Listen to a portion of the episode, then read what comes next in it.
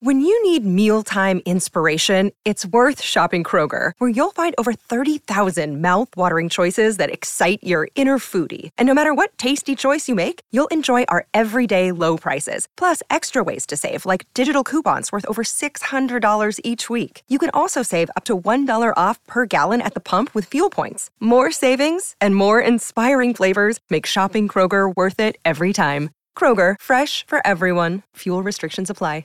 Another day is here, and you're ready for it. What to wear? Check. Breakfast, lunch, and dinner? Check. Planning for what's next and how to save for it? That's where Bank of America can help. For your financial to-dos, Bank of America has experts ready to help get you closer to your goals. Get started at one of our local financial centers or 24-7 in our mobile banking app. Find a location near you at bankofamerica.com slash talk to us. What would you like the power to do? Mobile banking requires downloading the app and is only available for select devices. Message and data rates may apply. Bank of America and a member FDIC.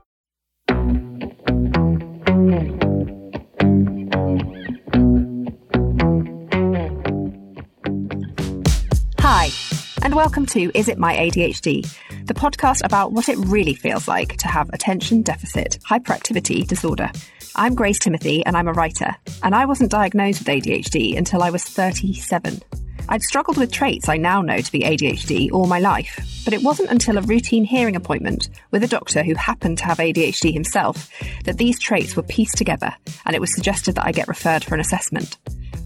Had it not been for that random moment with an audiologist, I'd still be undiagnosed now and still struggling, just like the 2 million women thought to have undiagnosed ADHD in the UK today. I want to better understand what ADHD feels like for women and non binary people, in whom ADHD is so often missed, thanks to the fact that the diagnostic criteria and research is all heavily skewed to the white male case study. I've therefore spoken to some incredible women about how ADHD affects their lives, exploring everything from friendship and work to dating and self esteem. I've also pulled in some experts along the way to help us tackle the big questions from you and from my guests. Is it my ADHD when I ghost old friends, for example? Is it my ADHD when I break the photocopier at work? And is it my ADHD when I share nudes on Instagram?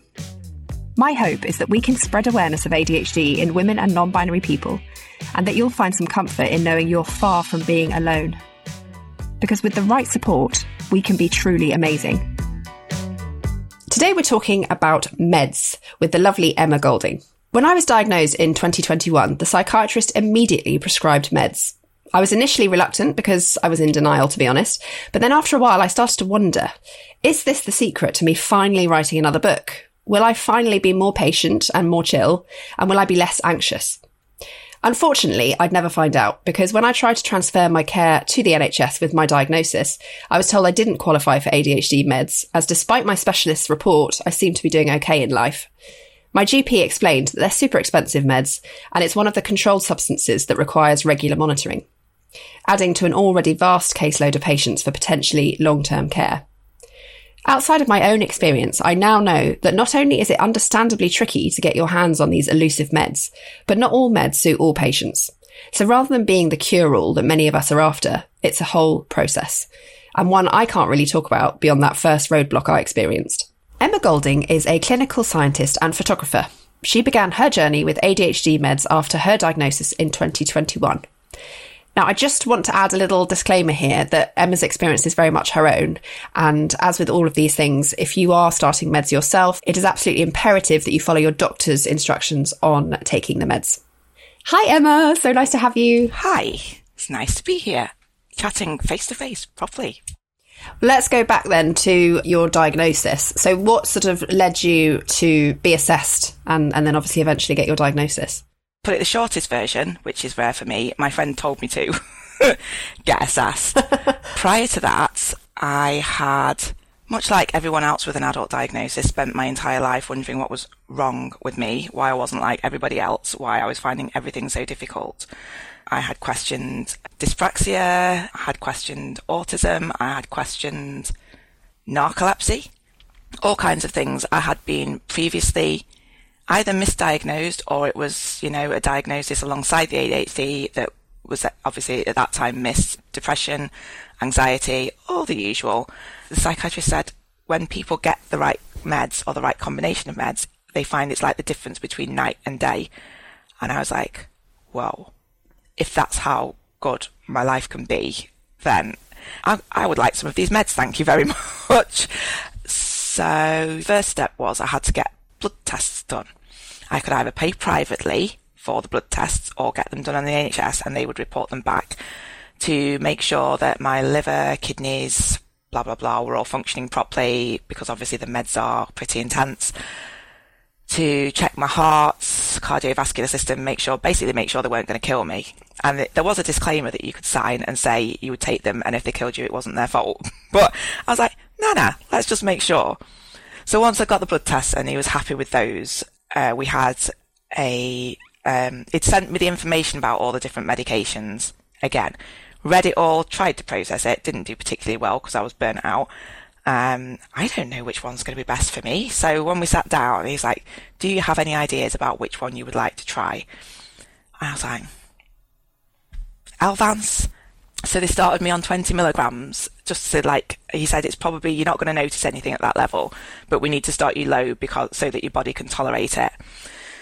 So I took the first one and I did feel like I felt something and later in the day felt a little bit hyper, like maybe like I'd had a coffee level of hyper, if you can call it that. The next day I took it and like mid afternoon I was like, nah, I'm having a coffee. And so for the rest of that week on 20, I was having that in the morning and having a coffee sort of mid afternoon. And then I went up to 30. And so it was gradually up 10 milligrams. And at some point we decided we were going to split the doses because I was feeling the positive effect in the morning, but it was always wearing off sort of um, two o'clock in the afternoon. So Elvanse is a long release amphetamine and then you get slow release versions and they're supposed to last between eight and 12 hours, I think. And mine were wearing off after about at the very early end of that range. So he suggested instead of just increasing the dose, because I was feeling good in the morning, it, obviously was enough, but it just wasn't lasting. What we'd do is split the dose and have a second slow release tablet in the afternoon. So before I switched, I was on 50 in the morning and 40 in the afternoon. And some days it was feeling like enough. Around about my period, obviously everything's always worse, partly due to the lack of sleep, but it always has been worse. Like I've always noticed my ADHD symptoms worse then. So he said what a lot of people do is have a booster during the period. Um, so that would be a, a, fast release tablet. He was really, really um, collaborative with me over the whole thing. So I tried, some days I tried just taking the short acting and seeing how that worked, but I found that when they wore off, there was a definite, like, it was like going off a cliff edge. Like the energy just drained immediately. Whereas with the slow release, it was kind of, it was a tapering. It was just like, oh, I'm a bit tired now.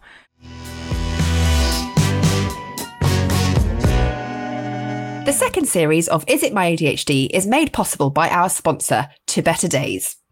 Chronic pain and migraines are a well documented comorbidity of ADHD. It's something we often see within our community. It is also an issue that, like ADHD, can be wildly difficult to pin down and find support for. 70% of those who experience chronic pain are women, and on average, it takes more than seven years to obtain a diagnosis. Two Better Days is keen to support and empower the chronic pain community, not just with their drug free pain relief patches for migraines and chronic pain, but by giving those affected a voice and really listening to understand the daily challenges of self advocacy and effective pain management. Everyone's pain is different and complex, and Two Better Days don't overpromise. But their hope is that a patch you can pop in your pocket in case of a flare can ease your day. They have also given listeners of this podcast 10% off all products if you use the code GRACE10. Thank you so much to Better Days.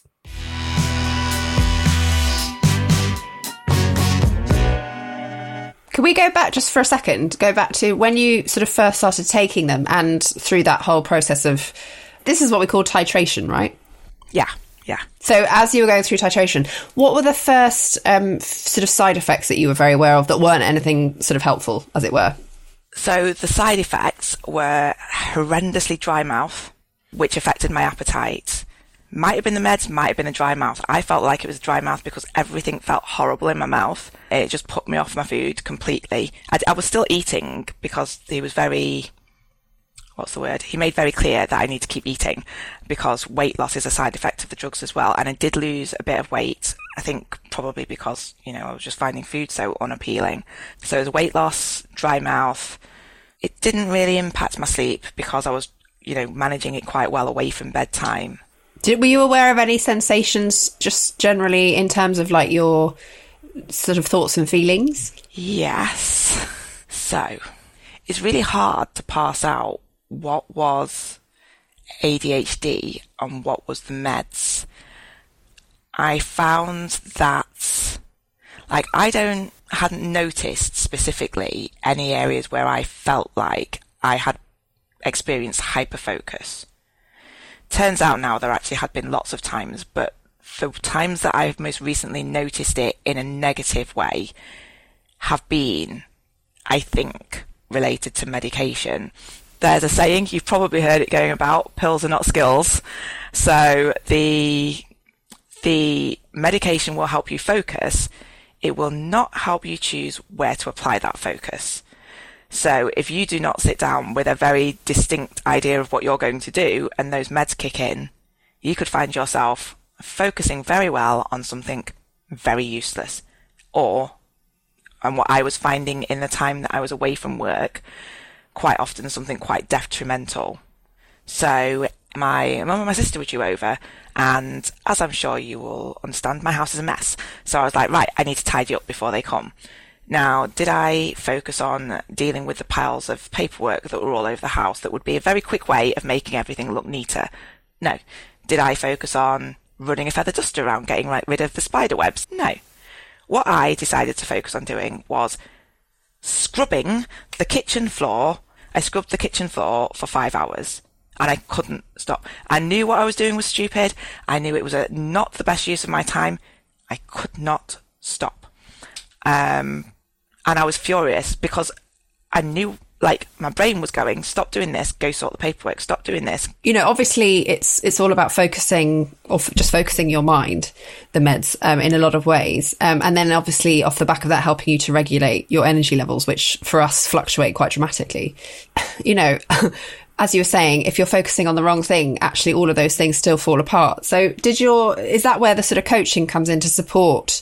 So I haven't done any coaching yet because the other thing that I wanted to touch upon was the NHS wouldn't prescribe you the drugs because they were hyper expensive. I was like, that's shocking. But, um, so I've gone obviously down the private route and, um, it's cost me a huge amount of money. But what I, what I did at the start was make sure that my GPs were prepared to take on a shared care agreement once I was titrated. So because the drugs can only be prescribed by a psychiatrist, um, they, they, they have to be, just be able to write the prescription. They can't change doses or anything. So anytime I need to change a dose or need a review, which will be every six months, I have to go back privately to have that. I still have to get checks done through the NHS on a regular basis, which I can't remember. And the actual review to see, so they will review my medication, make sure it's working effectively for, and whatever, is six monthly. But if I want to discuss it sooner, I can make an appointment sooner and speak to them. Um, so privately at the ADHD centre, anytime that I want my meds reviewing, I can do that.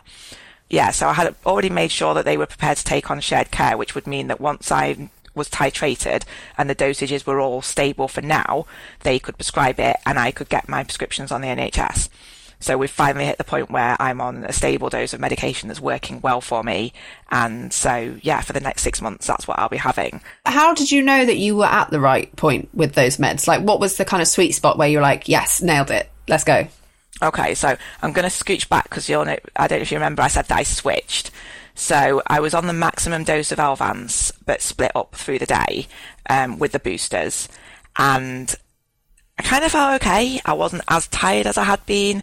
I was a little better focused, not massively. And I was like, mm, you know, this isn't the difference between night and day. This is like the difference between night and early evening, maybe. So I spoke to my psychiatrist at my next review and I said to him, it's not the difference between night and day. And he said, well, you know, um, you do need to sleep for, for to get that maximum effect. It's not the same for everyone. Not everyone's going to get that huge change. And obviously, because you were doing quite well before your burnout, maybe there isn't such a massive change for you to see. But I kind of felt like on the Elvanse, I was about as good as I was just before I burned out. And I know that before I burned out, like before COVID, I was doing so much better. So to me, that was the benchmark that I was aiming for before I became symptomatic in my eyes. Um, but he said, no, I'm happy for you to try something else, but just be aware that, you know, you might not ever get perfect because you don't sleep very well. But we can also work on that. So I was like, great, fine. So we moved over to methylphenidate. Yeah, so I said I'd like to try that. And he was, yep, fine, go for it. I had to titrate down off my Elvanse and then I would titrate back up on the methylphenidate. So because my body was already used to stimulants, it meant that I didn't have to go up as slowly. And I, I was re- also really impressed with the fact that they weren't just trying to get all my money. It was like, we want to get you there as soon as possible. We want to get you onto shared care. So I went up to 54 the first month, and again, it was sort of wearing off early afternoon, and I was um, topping up with a coffee. So we went for a split dose again, and he also gave me boosters the other thing that he gave me was melatonin to help with my sleep because he said if we get your sleep right, then you might everything might be better. I had had some melatonin with the Elvanse and I hadn't found I hadn't really liked it. A because it made me groggy, and B because it didn't massively improve my sleep on the two occasions that I tried it, but that was in those time in my period where I don't sleep. So he's prescribed me a bunch more so that I can use it and see if it helps not like loads. I've not got loads of it, and it's it's natural, so it's not like a sleeping pill that you're, you're supposed to get hooked on or whatever. Um, and I only take it if I've had a night of really bad sleep, and I think it's going to happen the next night. I just take it just like preventatively. So tell me about your day, like when you get up in the morning and then you start taking your meds. Like, what are all the different sort of bits of the day, kind of thing? So you're supposed to eat around about the time you take them. It's not great to take them on an empty stomach. Apparently, it helps them work better. So on a work day, I'll generally take a slow release, the 54 in the morning, and then I'll take um, the second dose of slow release at about 11, 12 o'clock uh, with my late morning snack. and then if I need it, then I might have a booster later in the day, but mostly I don't. It's just like that occasionally. But if I've taken melatonin to sleep, then I take the booster first thing and then move my other doses along a couple of hours through the day. And that's working really well. So that means that you're kind of back to that pre burnout self, do you feel? I feel like control over my energy levels is back there. Focus, as long as I've got something good to focus on and it's not like, like the boring stuff at work is a struggle, not going to lie. Um, but yeah, it feels much better. I have been ignoring my limits for so long that it made me sick. And now I know that those limits are not to be ignored. So now I'm much more aware of my own needs. And so rather than drugging myself into being constantly productive, I'm using it so that I can earn an income, but trying to be very mindful of the fact that that's not sustainable for me.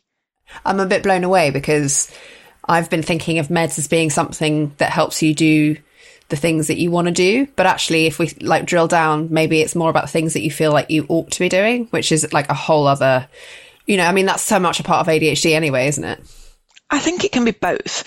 So the reason that I do still take meds on the days that I'm not at work is so that I can do the things that I want to do.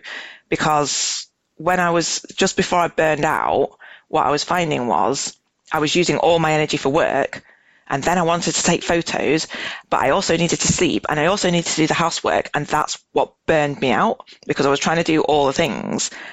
What happened was I was letting go of the things that were important to me and managing my mental health so that I could keep working and obviously looking after the kids and doing the house stuff. But then that was having a detrimental effect because I wasn't, I wasn't getting to do the creative things that give me a boost. And so what I was finding was I would be working all week and then I have to nap most of the weekend or be catching up on my chores because I was so tired. So it's all about finding that balance and finding that sweet spot. And that is what the coaching is for. So it's about um, having finding coping strategies and ways of managing because we've all got to live in this capitalist society that's set up for neurotypical people. So we need to find a way that does that that's not detrimental to us. But obviously, I was spending all of my money on medication, so I couldn't afford to pay for coaching as well. Um, but what is excellent is didn't even make any notes. But what I did actually want to make sure that I mentioned was access to work. So they are both a complete pain in the ass, but also quite good. So the whole process is abysmal, especially for people with ADHD. It's form filling, it's waiting around. When you phone them up, you're on hold forever and it's got all these really distracting things in it.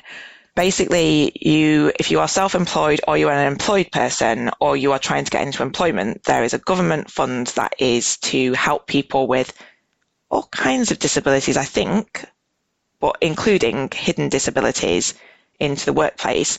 They're massively behind. They quote 12 weeks on their website and it's about six months at the moment. And they can offer suggestions. They will fund to a certain degree things that will help you in the workplace. So I had my assessment with them shortly after I returned to work. So I did go back to work before I was fully established on meds because obviously that's only just happened now and I've been back a few months. But work have been so supportive. They paid for a neurodiversity training awareness session for the whole lab shortly after my return so that everyone kind of understood what was going on. They have, we've started arranging sort of uh, CPD sessions, so continual professional development sessions, but that are about general lived experiences that other people have. So there's a lot of awareness, there's a lot of conversation happening. They were very good about letting me have a very, very slow phased return.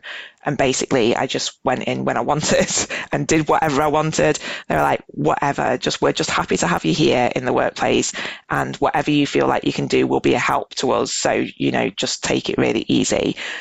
So I did go back before I was fully established, but it I needed to be there to know whether the meds were working properly and also so that I had something to focus my mind because otherwise I would just sit at home ruminating about lost friendships and um, somebody looked at me strangely and yada yada.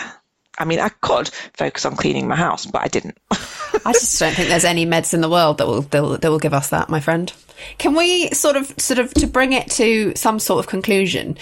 Have you got a handful or maybe just one even tips for people who are have been diagnosed and are looking to start the titration process?